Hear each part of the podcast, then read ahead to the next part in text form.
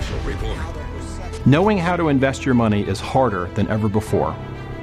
Dealing with stock market volatility, record debt, and terrorist attacks requires new thinking. At U S Asset Management, we can help you see the world more clearly so that you can move beyond the chaos and invest with confidence. Call us, visit us online, or drop by our office. U S Asset Management, helping you make better decisions with your money. Hi, everybody. I'm Christine Dolan, and this is our Authors Bookshelf interview with author Scott McKay. But we're also going to include it for Election Watch twenty twenty-four because his book about racism, revenge, and ruin, It's All Obama, came out last November. And in light of everything that is going on in the Joe Biden administration, the Joe Biden campaign, uh, we don't know whether Joe Biden's going to make it, and we don't know who may step in, but uh, Scott has some interesting theories about this. So, Scott, first of all, welcome to the show. This is going to be fun. Yeah, thanks for having me, Christine. And and we're recording this on Tuesday. Happy Mardi Gras to you. Um, oh, happy, happy Ash Wednesday too. Yeah. Well, yeah, that that that that's less happy than Mardi Gras, but yeah.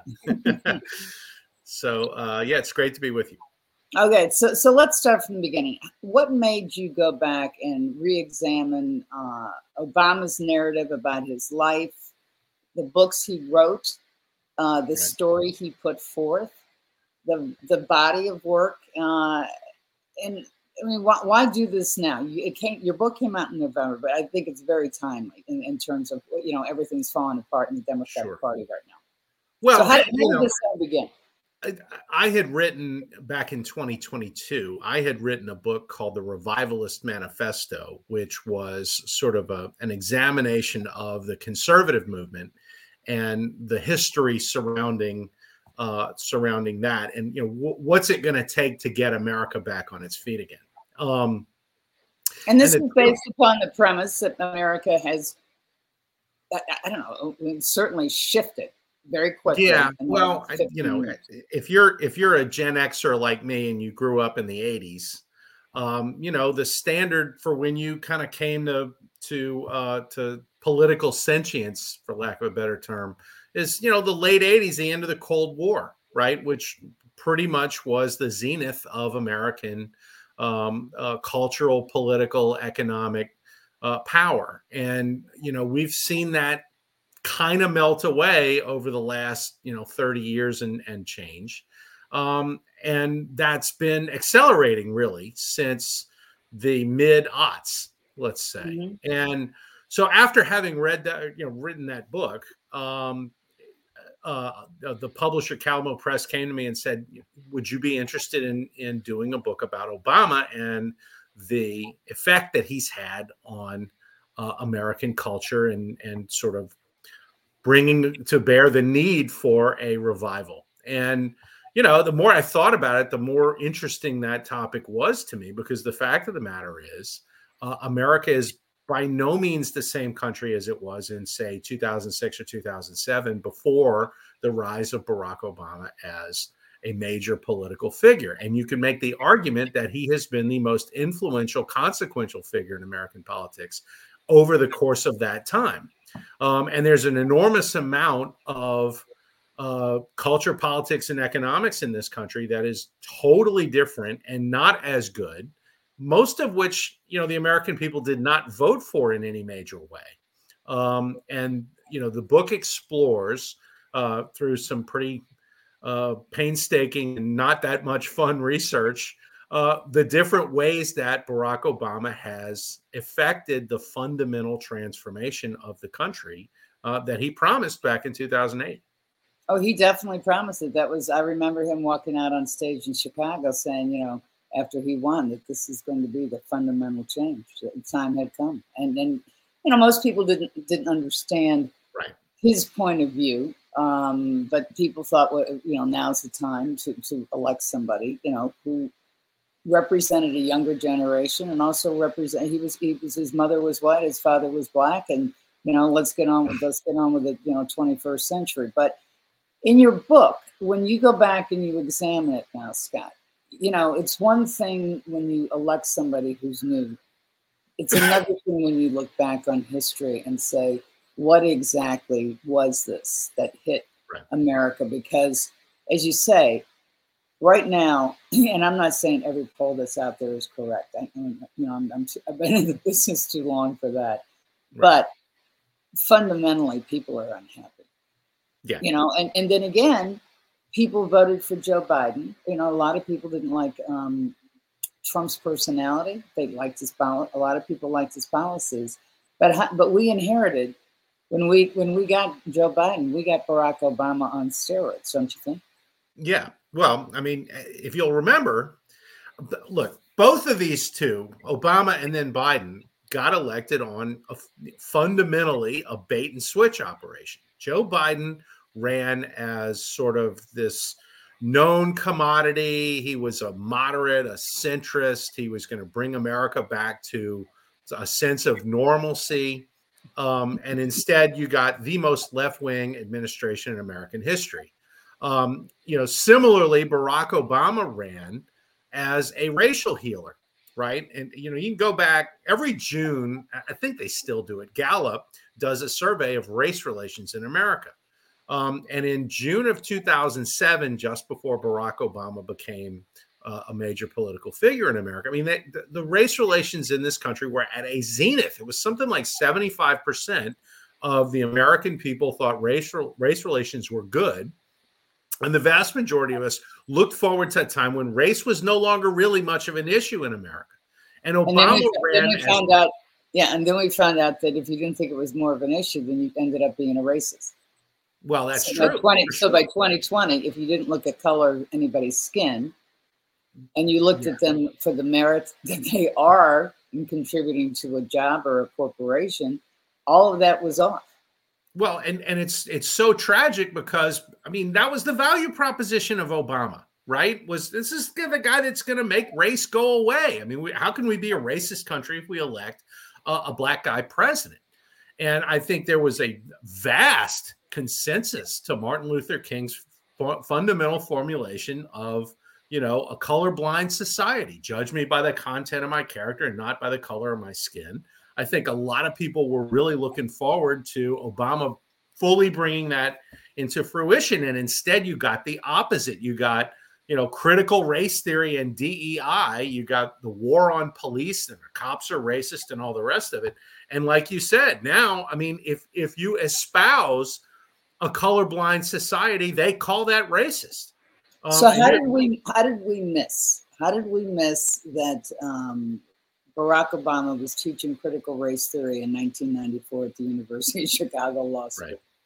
Well, how, did, how, did, how did we, you know, we, met, we missed, and people didn't want to report on this in two thousand eight, that the A N C right. flag was on the parking lot in the polls at Reverend Wright's church. So tell us when you when you went back and you did this guy, did you yeah. go in with an open mind of saying, oh, let's look at what he wrote and let's look at what happened and let's see the evolution of where we are today?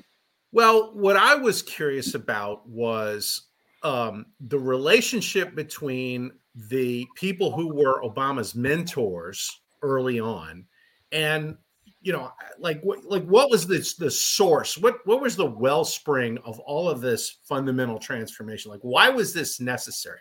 This was the first American president who fundamentally disrespected the country as founded. Um, you know, obviously there was, you know, Woodrow Wilson and the Living Constitution and all this kind of stuff like that. But the fundamental spirit of the country was still at the forefront, even of the progressive uh, presidents, the F D Rs and so forth. This was the first guy who came about this stuff from the standpoint of this place needs a fundamental transformation. OK, not necessarily from the public sector, that the country as a whole needed it. And when he said things like, you know, disparaging the bitter clingers with the guns and the religion and all this kind of stuff, like it was there from the very beginning. People wanted so badly to believe in Barack Obama, the racial healer, that they were okay with a few departures from that. And then the mainstream media really didn't want to cover it. So, but yet he comes in as president and all kinds of different ways the country changes to something that folks have a hard time recognizing. So I wanted to go back and look, where did this stuff come from? Um, so what did you, what did you find when you went back? Because because I remember when we were all reporting at the time, we were reading Barack's books. We were, right. I was dissecting Dreams of My Father, um, and I found some glaring lies, okay, that were in there. But, you know, talk about the people that influenced him, because it's important, yeah. you know, for people to understand why they should read your book. Right. So there's four mentors to Obama. Um, the, the first one that really gets very little uh, attention compared to what he should is Frank Marshall Davis, um, who is uh, Frank in Dreams from My Father. Right. He doesn't um, have a last name in the book. Doesn't have a last name. Correct. Mm-hmm. There's twenty-two references to Frank in that book. Okay. And some of the more poignant parts of Dreams from My Father are conversations with Frank. There's there's this scene, for example, after his grandmother, uh, who he's living with at the time, comes home and she's distraught because she's been aggressively panhandled by a black guy, you know, probably says something that's racial, and it, it disturbs him. And so he gets in his car and he goes to this uh, kind of funky area of Waikiki where Frank lives, finds him, you know, three sheets to the wind in his chair, uh, drinking bourbon. He pours little Barack a, a shot and, and then proceeds to basically tell him, you know, your grandmother's upset because she knows that black man has a reason to hate her and and, and act a certain way. And you're going to find that out and all this kind of stuff. And, and so, and this, you know, who knows how much this book has been filtered through people with agendas uh, that want to tell the story a certain way. But the point is, even in, in this sort of origin story, this mythology that Obama uh, established for himself, here is this figure who essentially disparages the American way of life. In fact, there is another scene right before he goes off to college where Frank tells him, you know, you're not going to, to off to college to get educated. You're going off to college to be uh, trained in the American way of life and all that S word. Um, and so this is the stuff that even makes it into Obama's book. Um, a lot of research has been done in the aftermath of Obama coming to the, to the forefront into Frank Marshall Davis as, and who he is and what he's written. Um, and this is a guy who was almost certainly a Soviet intelligence operative. Uh, he was a committed Stalinist. He was a communist newspaper editor in Chicago and newspaper columnist in Honolulu, um, who basically was kind of run out of Chicago by the F B I in the late nineteen forties. Um, he actually appeared on the F B I's security list for having taken photographs of shorelines in Hawaii, which kind of sounds innocuous, except at the time, you know, you get nervous about guys taking pictures of shorelines because, you know, those are beaches that the, the Soviets or the Chinese might ultimately be putting landing craft across. Well, it's um, the ones so that's the, what put him on the F B I list. Japan bombed it too. Well, yeah. And so, uh, you know, you had all of this stuff. A lot was made, for example, when Barack Obama uh, took office and immediately got rid of the bust of Winston Churchill. Um, and, and this was assumed to have been uh, something that came from Barack Obama Senior, who was a Kenyan uh, um, nationalist or whatever, and, and therefore an anti-colonialist. But what was missed, and what I, you know, I found reading some of Frank Marshall Davis's writings from back in the old days, is that that's a Davis thing. Frank Marshall Davis was as anti-Winston Churchill as you can get. Shredded Churchill every chance he got in his columns. Um, he also went after General Motors, which is all but government Motors now after Obama got finished with it. There were so many examples of things that Frank Marshall Davis wrote in those columns, okay, that ended up becoming policy when Obama was president, that it's unmistakable. The book gets into are these the are these columns that he wrote after he moved out, because I know that he he was um, active in before, South before and after, both okay. in Chicago and in Honolulu. Um, you know, I mean, this this guy was very prolific and he was very radical. And one of the consistent themes with Davis uh, is the use of race to indict America. um, that this was fundamentally a racist country. I mean, he, you know, he made stupid claims like Russia in a generation had solved racism uh, while, while America was getting was like, they solved racism. Half the country's in the gulag. What are you talking about? But this guy, he would write the, that kind of that kind of propaganda. And the, you know, the obvious connection here is that from the time Obama was ten and was sent to see this guy, from the t- you know to the time he was eighteen and left to go to Occidental, I mean, this was a constant presence in his life, and he basically learned at the feet of Frank Marshall Davis, who was a race-baiting communist of the Stalinist and Maoist school. Okay. Um, so do you think do you think that's the reason why Obama, of all the places he went to, he didn't grow up in Chicago, but do you believe, I mean, his mother was from Kansas, as I recall. Right. You know, right. he, he went to school in, in you know in the East Coast, he went to school on the West Coast. But do you think that's the reason why Obama went to Chicago? I, I think that had a lot to do with it. Interestingly enough, um, uh, Frank Marshall Davis is from uh, a town five or ten miles away from Wichita, which is where the Obamas' grandparents are from. I don't think this American is, grandparents. No, they didn't know each other growing up or any of that, but it's just sort of an interesting coincidence. What's what's maybe less of a coincidence is that in Chicago, Frank Marshall Davis was friends with both of Valerie Jarrett's grandparents. That's interesting. Yeah. That's interesting. Um, you know, and so, but I, Obama gets to Chicago through a, somewhat of a circuitous route, right? He goes to Occidental, which is in L A, and then he ends up at Columbia. Um, and then after that, he ends up in Chicago. And at Columbia is where his, and there's a really interesting conversation that Paul Kingor un, unearthed in in, uh, in his writings on Obama with um, a guy who had had dinner with Obama uh, one weekend when he was at Occidental. And, uh, you know, the guy makes the statements like, look, uh, he was a committed Marxist-Leninist, you know, communist revolutionary when I had dinner with him. And that guy who has, you know, since become a conservative, and Kangor and him have become very good friends, that guy was much more of a uh, Frankfurt School cultural Marxist, uh, you know, he, who had studied a lot of this stuff and had realized, you know, that old school Soviet communism stuff is not going to work. Um, and so he credits himself at this dinner. So like, I think I turned him toward more conventional politics rather than, you know, getting a gun and starting a revolution type socialism.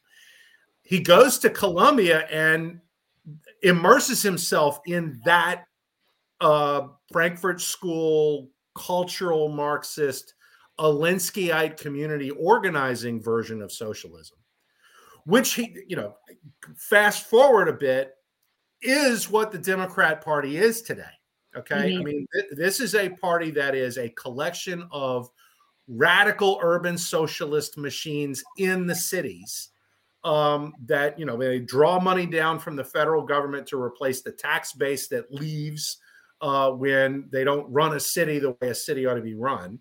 Um, and, you know, that way you're able to, to, to, to resource a hierarchical totalitarian, you know, socialist operation, which is, you know, go to Seattle, go to Portland, go to Austin, go to Chicago, and you can see it. It's, the money all flows downhill. There's very little entrepreneurship in these places that, um, you know, that are especially Democrat places in the cities. You know, I mean, the criminals run the streets and the government is is really the, the, the last resort for law-abiding people. And so everybody's dependent. Well, this is this is exactly the kinds of stuff uh, that Michael Harrington and, and Saul Alinsky and the rest of the community organizing left were, you know, writing about and percolating in the sixties, seventies, and eighties.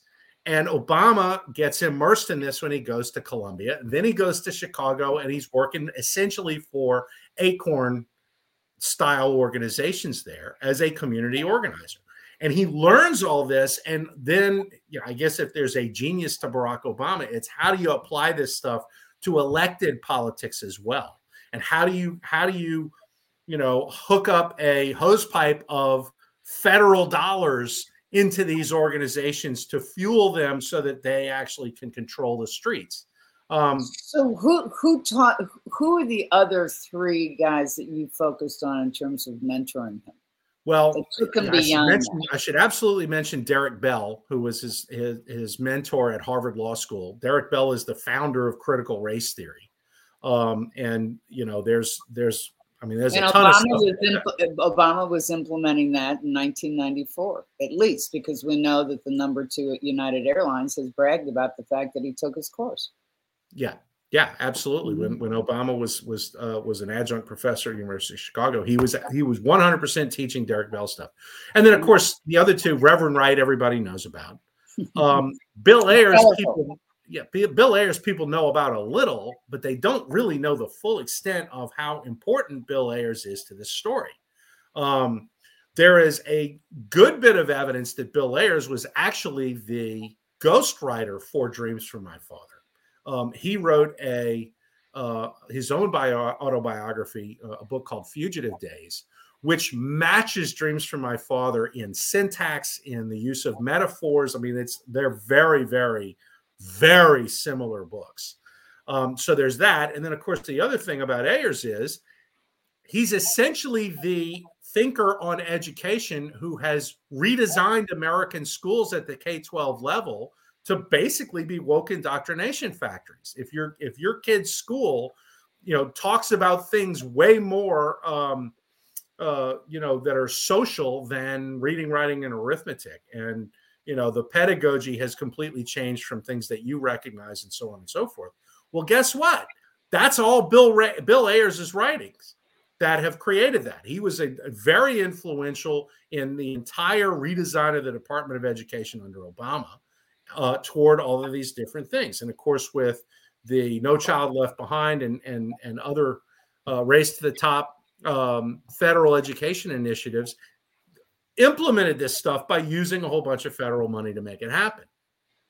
And so that's gotten very, very little play. And it's unfortunate because, you know, people are, well, what happened to the schools? Why are they so different? Well, this is This was the mechanism by which it happened, and well, it wasn't. It wasn't without a, you know, it wasn't without intention.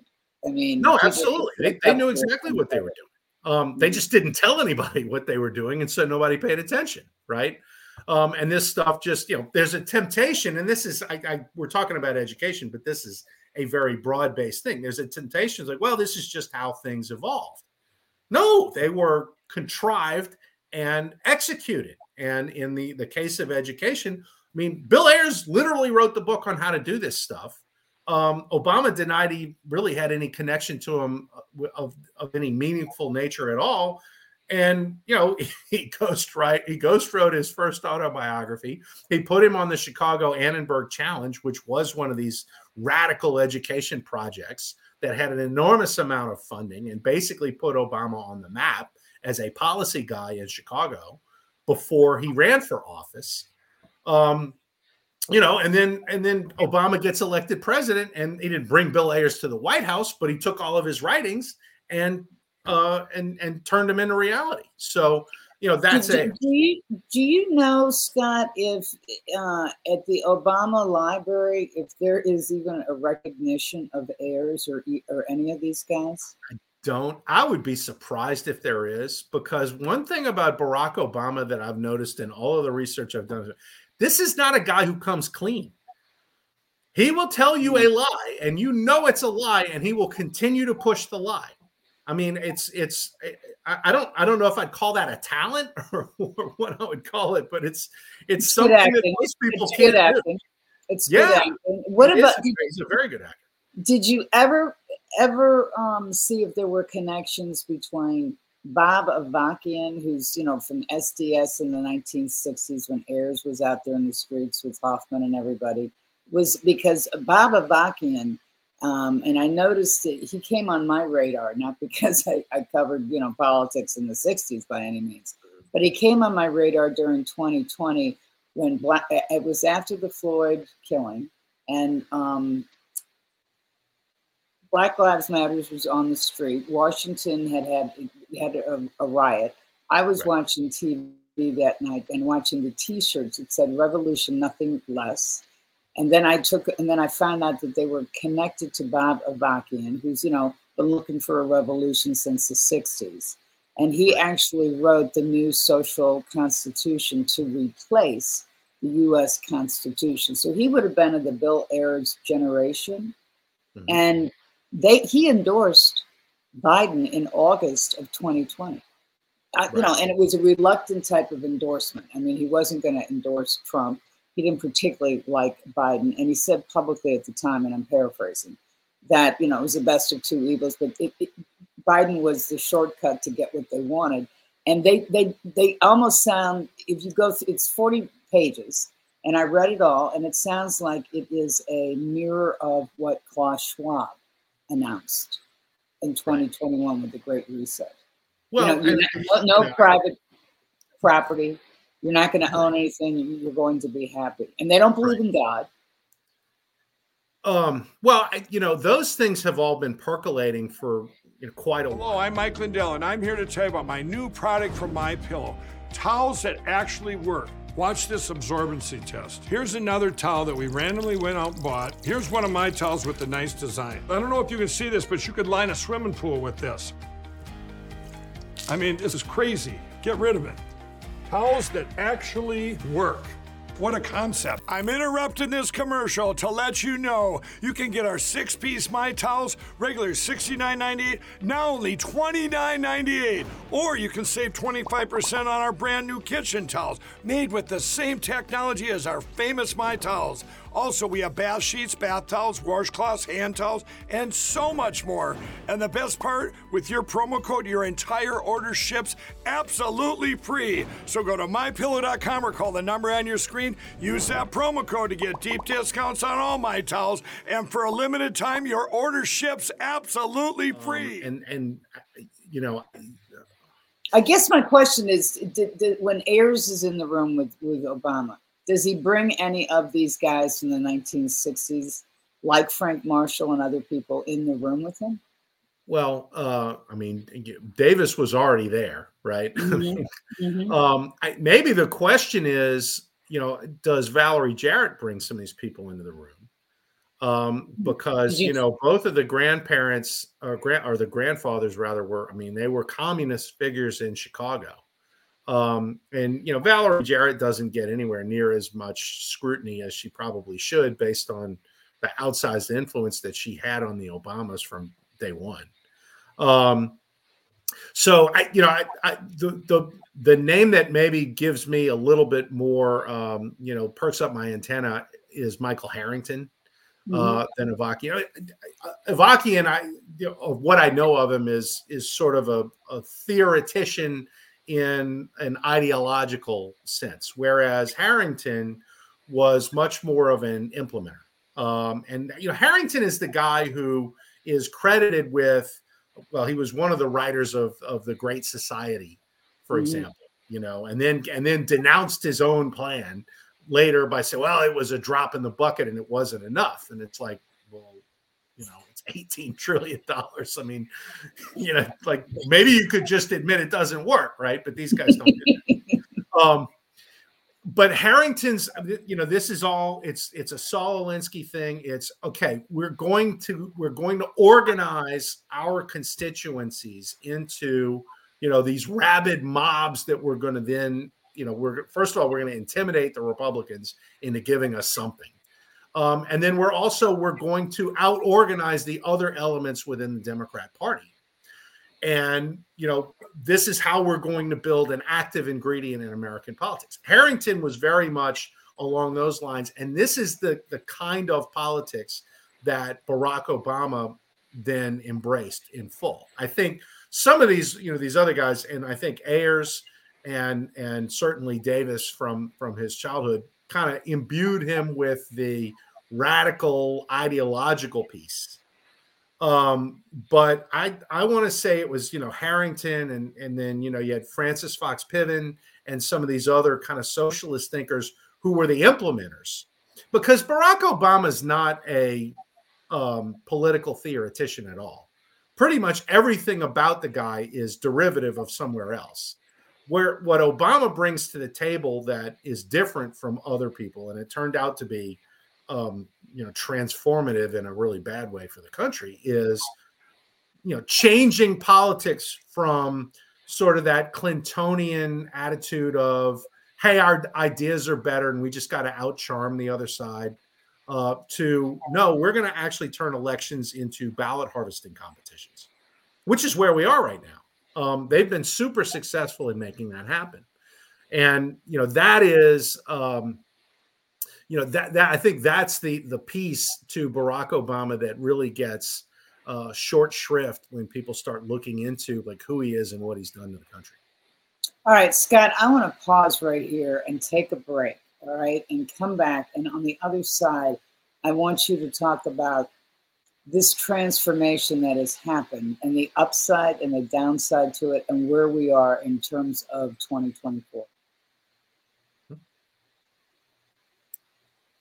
Okay, so we're back with Scott McKay, and I just want to say this is enlightening, Scott. I want people to get your book.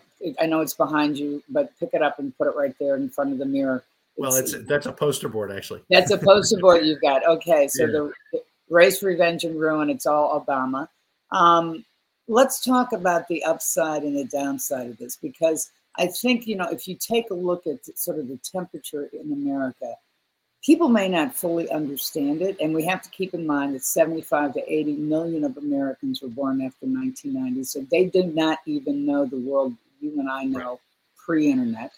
Um, right. They're getting out there and they're realizing that they can't find the jobs, they can't find a home, they can't buy a home, so it's all the, the basics, and there were a lot of times I remember when I was younger, and my parents would say, or friends of mine would say to me, you know, because I was pretty liberal, they would say, well, Christine, when you get older, you're probably going to be conservative. And I have turned out to be quite conservative because I think that, you know, there's a, there's a level of greed that hurts people.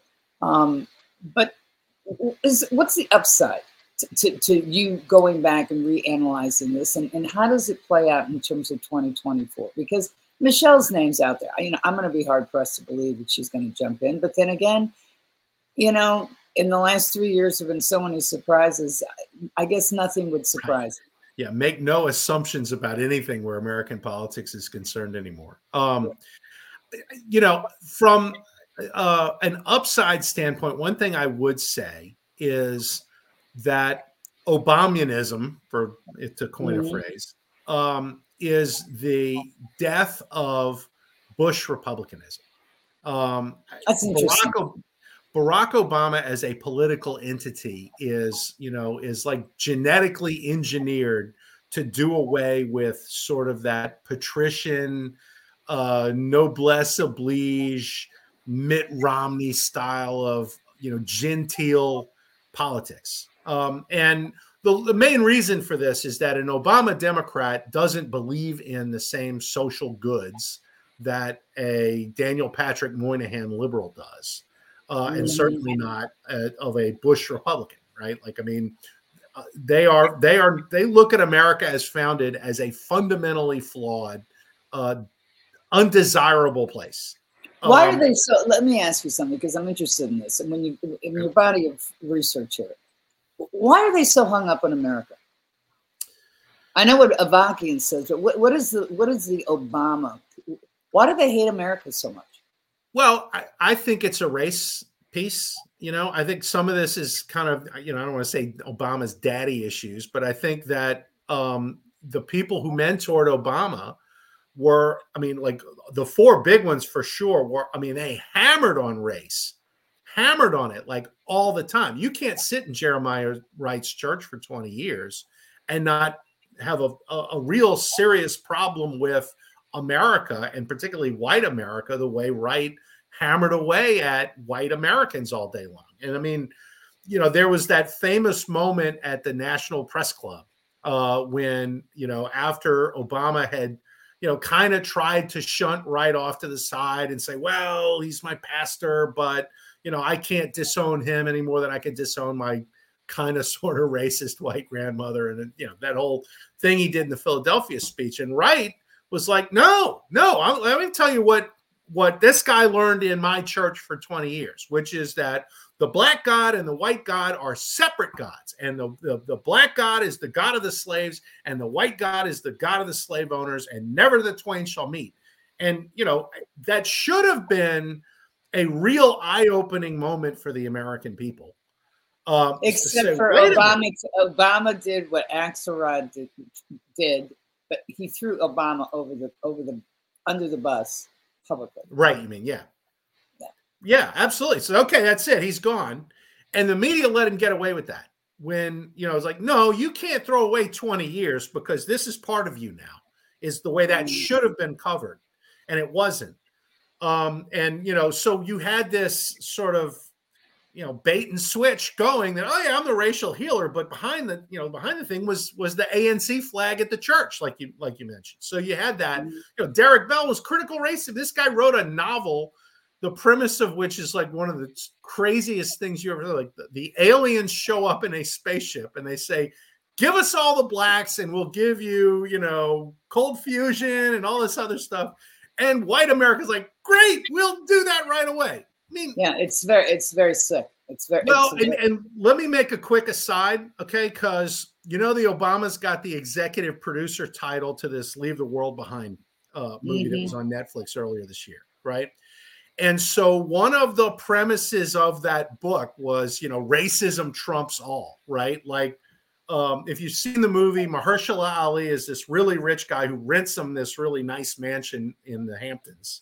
Um, And he shows up because there's a power outage in the city, and he's he's you know drives around his his top of the line Mercedes. He's got a five thousand dollar tuxedo, and he says, "Hey, I'm the guy that owns the house. Here's a thousand dollars to refund you for your Airbnb for the night. We need a rack out in the basement." Racist Julia Roberts is like, "No, you can't come in. You can go to the most redneck backwoods place in Alabama or wherever, and if you, this guy shows up with a thousand dollars, they're going to take his money and ask him if he's got the key to the liquor closet."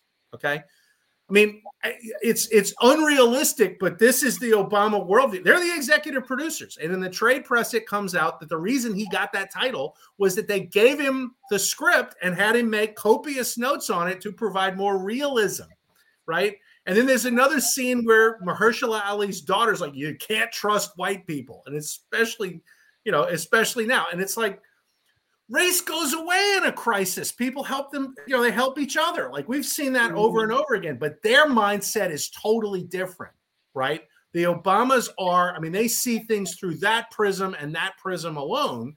And when you start to look at who the people were that influenced him coming up, it's that mindset. And of course, okay, so you're you're saying that he that he not only embraced it, but he's fostering it. Even well, he, I think he had no choice to find. This is like the this is the petri dish that he grew out of. He doesn't know anything else other than this.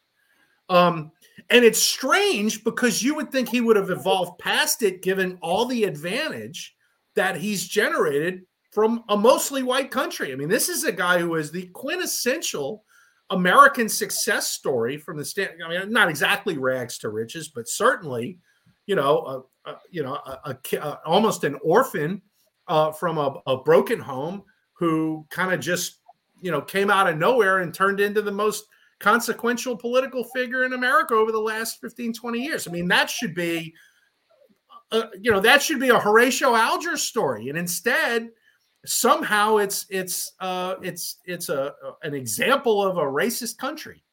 So so I can't really explain why, but I mean that that is that is what we have. So when you did your research for this book, did you find um, that Obama has an element of just severe anger towards America? Or is is yeah. I mean, does he really sincerely believe yeah. America? I, I think the guy is. Country? I think the guy has an enormous amount of rage Uh, toward America. I think it was covered uh, up by uh, by the media leading into his in- initial thing, and it, it showed itself over and over and over again. I mean, the the the classic examples of these were these never-ending racial incidents involving police while he was president, um, and of course. There was the the even before that, you had the new Black Panther case, right? With these guys were holding uh, nightsticks in front of a, a polling place in Philadelphia and yelling at white ladies, "You can't come vote," right? And it was like almost a Ku Klux Klan type of thing. And Eric Holder's Justice Department refuses to prosecute him, which was a little bit of a sign of what was to come. And then you had the Bill the the um, not the Bill Gates, Skip Gates thing at Harvard, which was almost like a like a, a scene from Planes, Trains, and Automobiles, right? Like the guy mm-hmm. comes home, he either forgets his key or his key doesn't work in the lock or something, and he and the Uber driver are trying to break down his front door when the cop rolls up. It should have been something that everybody's like, okay, right, and kind of laughs about. Obama instead's like, well, this is a teachable moment because this is the way the police act toward black people in America. Well, he does have a, he did have a tendency to um, when he when Obama was in the White House, he did he had a tendency, if something happened, to completely generalize it as if this was something that happens in every neighborhood. He right. Did, he, He did. He did do that. Um, well, and, and he did it in a, in a way that was calculated to generate the kind of of animus and and chaos that ultimately came. I mean, you know, maybe the best example of this was the Trayvon case, right? Mm-hmm. Um, you know, the thing that nobody remembers about the Trayvon case is that there were no white people involved in that, right? I mean, George Zimmerman was Colombian. Okay, he was a neighborhood watch guy. He's watching this kid run from the eaves of one house to another um, in a way that looks like he's casing houses. And it's like, why is this guy even out in a rainstorm? So he stops the kid, and he maybe shouldn't have done it. But the next thing he know, he knows he's he's you know he's back down on the pavement getting grounded and pounded by a six foot, one hundred eighty pound athlete. Um, you know, who's high as a kite, and he remembers he's got a gun in his waistband, and so he uses it. It's kind of a, yeah, okay, this is unfortunate, but this is probably what you would expect would happen in this circumstance. And it has nothing to do with race. And the next thing you know, and the case wasn't even a big deal locally in Florida when it happened. Until oh, it certainly, it certainly turned into a, a well, I mean, Obama's, you know, it's just, well, if I had a son, he'd look like Trayvon. What? So let me so let me ask you this, because bringing this forward, um, Obama's passed the mantle to, to Biden. Biden, I think Biden, even for those people who covered Biden that thought he was moderate, um, have come to realize that, no, th- this is not moderate. This is not moderate liberalism, okay, by any stretch of the imagination. What influence did you find that Obama may have had on Biden? Well, I, I think it's total. I mean, I, the the fact that if you go through the inner circle of Biden, um, normally when you have a presidency of one party and then that party, you know, comes back either immediately following or after the other side gets four years or whatever it is, you know, there'll be another presidency of that party. And you'll have some holdovers from, you know, the previous presidency will come in. But it's always a mix, right? The new guy's going to bring his own people in, and there will be, you know, somebody that was with him when he was governor or senator or what have you. And it's kind of this eclectic mix of people on that side of the political aisle. Well, this he does. I mean, but, but Joe Biden does. He has he has uh, Kaufman. He has Bob Baer. He has Ron Klain. He has Tony Blinken. Well, yeah, but Ron Klain was an Obama guy, though.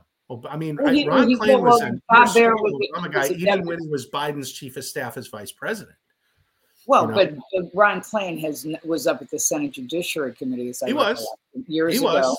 When, um, when Biden was head of it. So I mean, yeah. these guys have known these guys have known Biden before Obama ever showed up in two thousand four in Washington D C. Is my point. Yeah, no, that's true. That's true. But I, I would argue, and, and in Klain's case, I definitely argued, like, he became an Obama guy uh, when Obama came around. Well, he um, became you know, his czar. He was his, he was his drug czar for Ebola, Zika, whatever, you know, H one N one. Um, right. And, uh, you know, then there's the, the Lloyd Austins and the Tony Blinkens and the Jake Sullivans um, and the, you know, the Susan Rices and the Samantha Powers. I mean, it is a... you know, long list of Obama people who are, you know, arguably more important with Biden than they ever were with Obama. Um, and it's, it's a, you know, you know, the other judge them by their fruits, right? I mean, this is, this is almost everything in the Biden administration is a metastasization of things that were happening in the Obama administration, which is, you know, a pretty clear sign that there's influence going on. I mean, for example, Um, you know, Obama's actions on the border uh, were, you know, super permissive until it was time to become the great deporter in advance of the twenty twelve election uh, mm-hmm. so that he could wear that mantle. And then when he beat Romney, I mean, it was a wide open border that Trump took action to close. Biden comes into office and it's immediately thrown back open, and is, has stayed that way even after it has become politically toxic for Biden.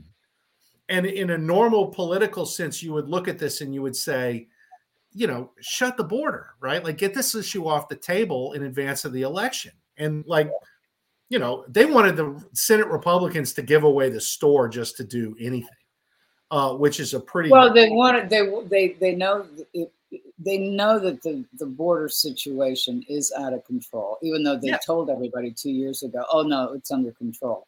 Right. So they lied about that.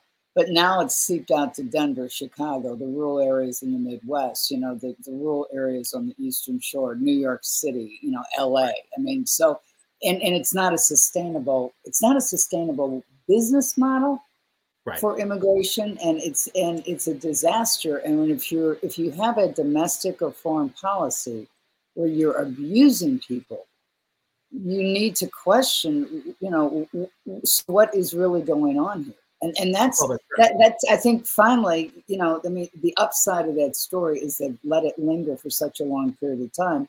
And yeah. it's just burst wide open. Yeah, well, and yeah, now now you're looking and at it's indefensible. Right? It's, and, it's indefensible. Well, right. But but what's so suspicious about this, and what I would argue gives you a window into the fact that this is, um, you know, uh, well, I would say this is this is Obama, who's thinking long term. Right? It's like, this is demographic change. This is our people. We're going to, like, maybe, maybe these illegals themselves never get the amnesty that turns them into Democrat voters. Okay. But they're coming and we're immediately hooking them up to the welfare system, right? These guys get a smartphone and a check or a, a check card, right? Um, and so you've, now you've done that. And what have you done? You have now indoctrinated, you've assimilated these people into the welfare state. Right. And the American welfare culture where everybody votes Democrat. And so, OK, fine. These guys don't actually, they're not voters. But eighteen to twenty years from now, their kids who are born in America, they'll be voters.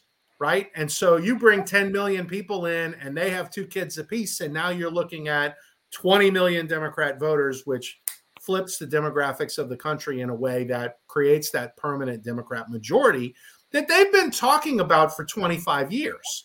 Okay, so whether Joe Biden wins re-election in twenty twenty-four, who cares? twenty years from now, this thing is going to be totally different. And so that's something that, like, Barack Obama, who doesn't even like Joe Biden, okay, won't let him shut the border, right? Don't shut the border. Long term, you're a hero. And, of course, Biden, I don't think Biden's strong enough for you know, knowledgeable enough at this point, given his mental state, to actually say no and, and to do something about it. And Biden's guys are Obama's guys, so they see the big picture here. And I think that that, you know, is the sort of the, the uh, an example of the tale that this thing uh, tells. And what we talk about in the book is, look, these guys are doing things to America that um, transcend the political, you know, election cycles. These are fundamental societal changes. I mean, we could get into the the war. Well, they, on- they, they did. They have they have b- both um, Obama and Biden are taking actions to. They took actions in, in the last month that Obama was president about gain of function. We now know it. Nobody was paying yes. attention to it at the time. Right. We also know that Obama made changes about class about possession of classified information. Before he left office, I think that was December uh, of twenty sixteen. And we also know that Biden right now wants to pass legislation that the next president, whoever it will be, cannot reverse some of the decisions and policies that he has in place. So yes, there is a trajectory of longevity for, for how they look at if they don't, if, if they're, if, their guy doesn't win the race is what I'm trying right. to say. Yeah. You, you know, you, you lock your changes into place so that it doesn't even matter who the next guy is. Mm-hmm. And then you can pick back up after the fact and, and, you know, keep the, keep the show running. I, I think there's a, there's a great deal of that. And we saw it during Trump's four years with, you know, there were, you saw that piece a few months ago about the five thousand deep state operatives that Obama embedded in the bureaucracy, who fought tooth and nail against any policy changes that Trump tried to make, while they were doing the whole Fusion G P S, Trump, Russia, you know, that whole thing, and using that as leverage to paralyze his presidency for two years with the Mueller investigation. I mean, well, and they were very successful in what they did. And in spite of yeah. that, um, Trump was able to push some pretty significant, you know, policies forward. And, and I mean, I think it's, if you go back to the, you know, the great question that Reagan asked in nineteen eighty debate, are you better off four years, you know, I think it was eighty-four, you know, you better off four years ago than you are today? The answer is going to be overwhelmingly no. Right. To right. most Americans. And that's, that's why, you well, know, I don't think, it, I don't think it's just age with, with Biden. I think that that's just the, that's the flower that's bloomed this week. I think, yeah, no, it's, I think it's, it's overall policies. That, well, that's the thing is, you know, the, then the reason this, this P R campaign around Bidenomics has been such a complete flop is, you know, I mean, price you're, peeing down, you're peeing down somebody's leg and telling them it's raining. Okay. Mm-hmm. You, you can't sell that. I mean, when, when, you know, three years ago, somebody's like, okay, we're this close to buying a new house. Right. And three years later, it's like, we're never going to be able to buy a new house. Mm-hmm. Um, you can't come up with like, hey, this is a great economy. Like, no, it's not. It's like, stop mm-hmm. lying. Right. Right. Um, right. You know, you, you push an E V mandate that destroys the auto industry pretty much. I mean, I saw some. Well, not, not only that, but nobody can afford. Not, not everybody you can't afford. You can't afford used cars because you're not putting enough product into the market that people want to buy, right? Yeah. Instead, it's E Vs that are overpriced and nobody wants them anyway. Like I saw, I think G M lost one point seven billion dollars last quarter. Mm-hmm. I mean, mm-hmm. I, that's not sustaining, destroying the industry altogether. Well, with a destroyed car industry, that means that if you have a ten-year-old car, you're fixing that ten-year-old car because you can't afford to buy something else. That's and right. everybody in America's got this. Credit card debt is through the sky because everything that people buy is more expensive. And yes, it's the debasement of the currency, but it's also the restrictions on the productive sector. Right? Inflation is too much money chasing too little product. And when you come in with environmental regulations, when you've when you've hamstrung the energy industry um, and all of these other, you know, productive areas of the economy, and you made it harder for them to satisfy the need of the public, you're, you know, you're infl- it's not even just how much money you're printing that causes inflation. You have hamstrung your economy and demand outpaces supply. All of the, the housing restrictions that they've put in in all of these cities to keep people from building new housing, okay? Now you introduce ten million illegals. Where's everybody going to live? That's why nobody can buy a house. You have a shortage, it's, and it's a man-made shortage. Well, not only that, but I mean, it's it's a it's a complete lack of forethought and complete it, it, the economics well, about most of this policy is is, is pretty either hard. Either it's that, and it could very well be that, or you know, these guys all went to Ivy League schools. They're smart, okay? Don't automatically assume it's incompetence because it might be. No, you know, like if we if we make people feel deprived, and then we offer them the government as an exa- as a as an answer to that because the private sector failed, right? I can create socialists this way. So um, that's what you said. Okay. So that's what you think. So let me ask you this because we're about to run out of time. What was the most surprising notion that you discovered when you wrote this book? Surprising. Um, I think it was the the depth. Uh, you know, and I knew all of the different pieces to this, but when I did the research and they all kind of came together as I was writing the book, it's the level of weaponization and strategic weaponization of, of the, the government. government against the American people.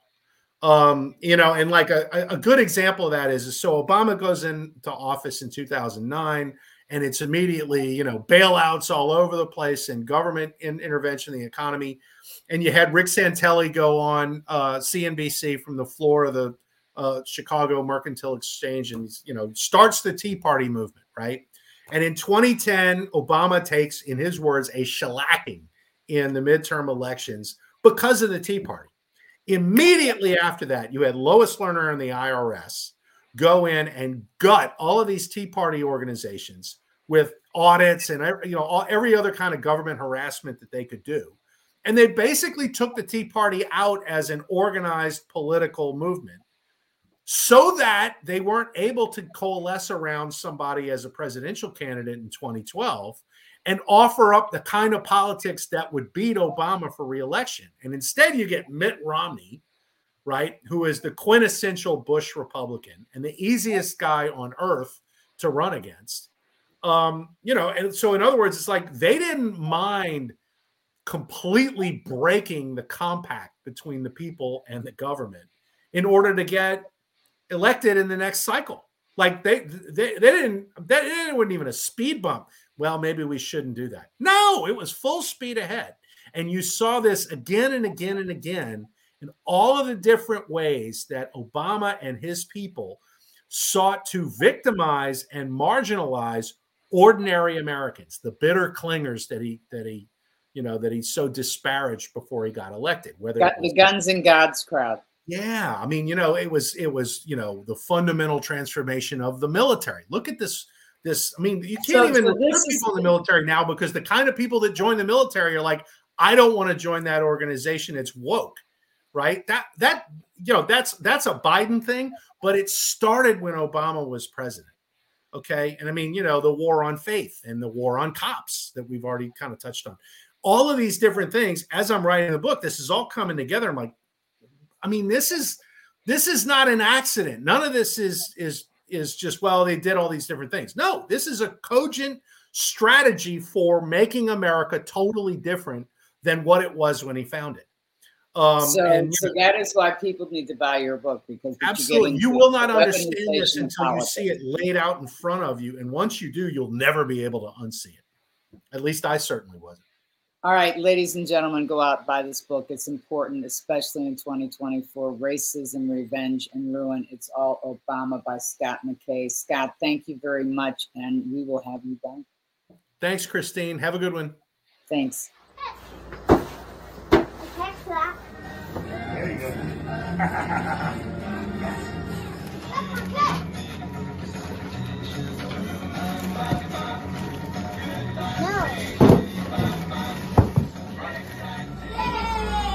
Whoops. We roll these back up.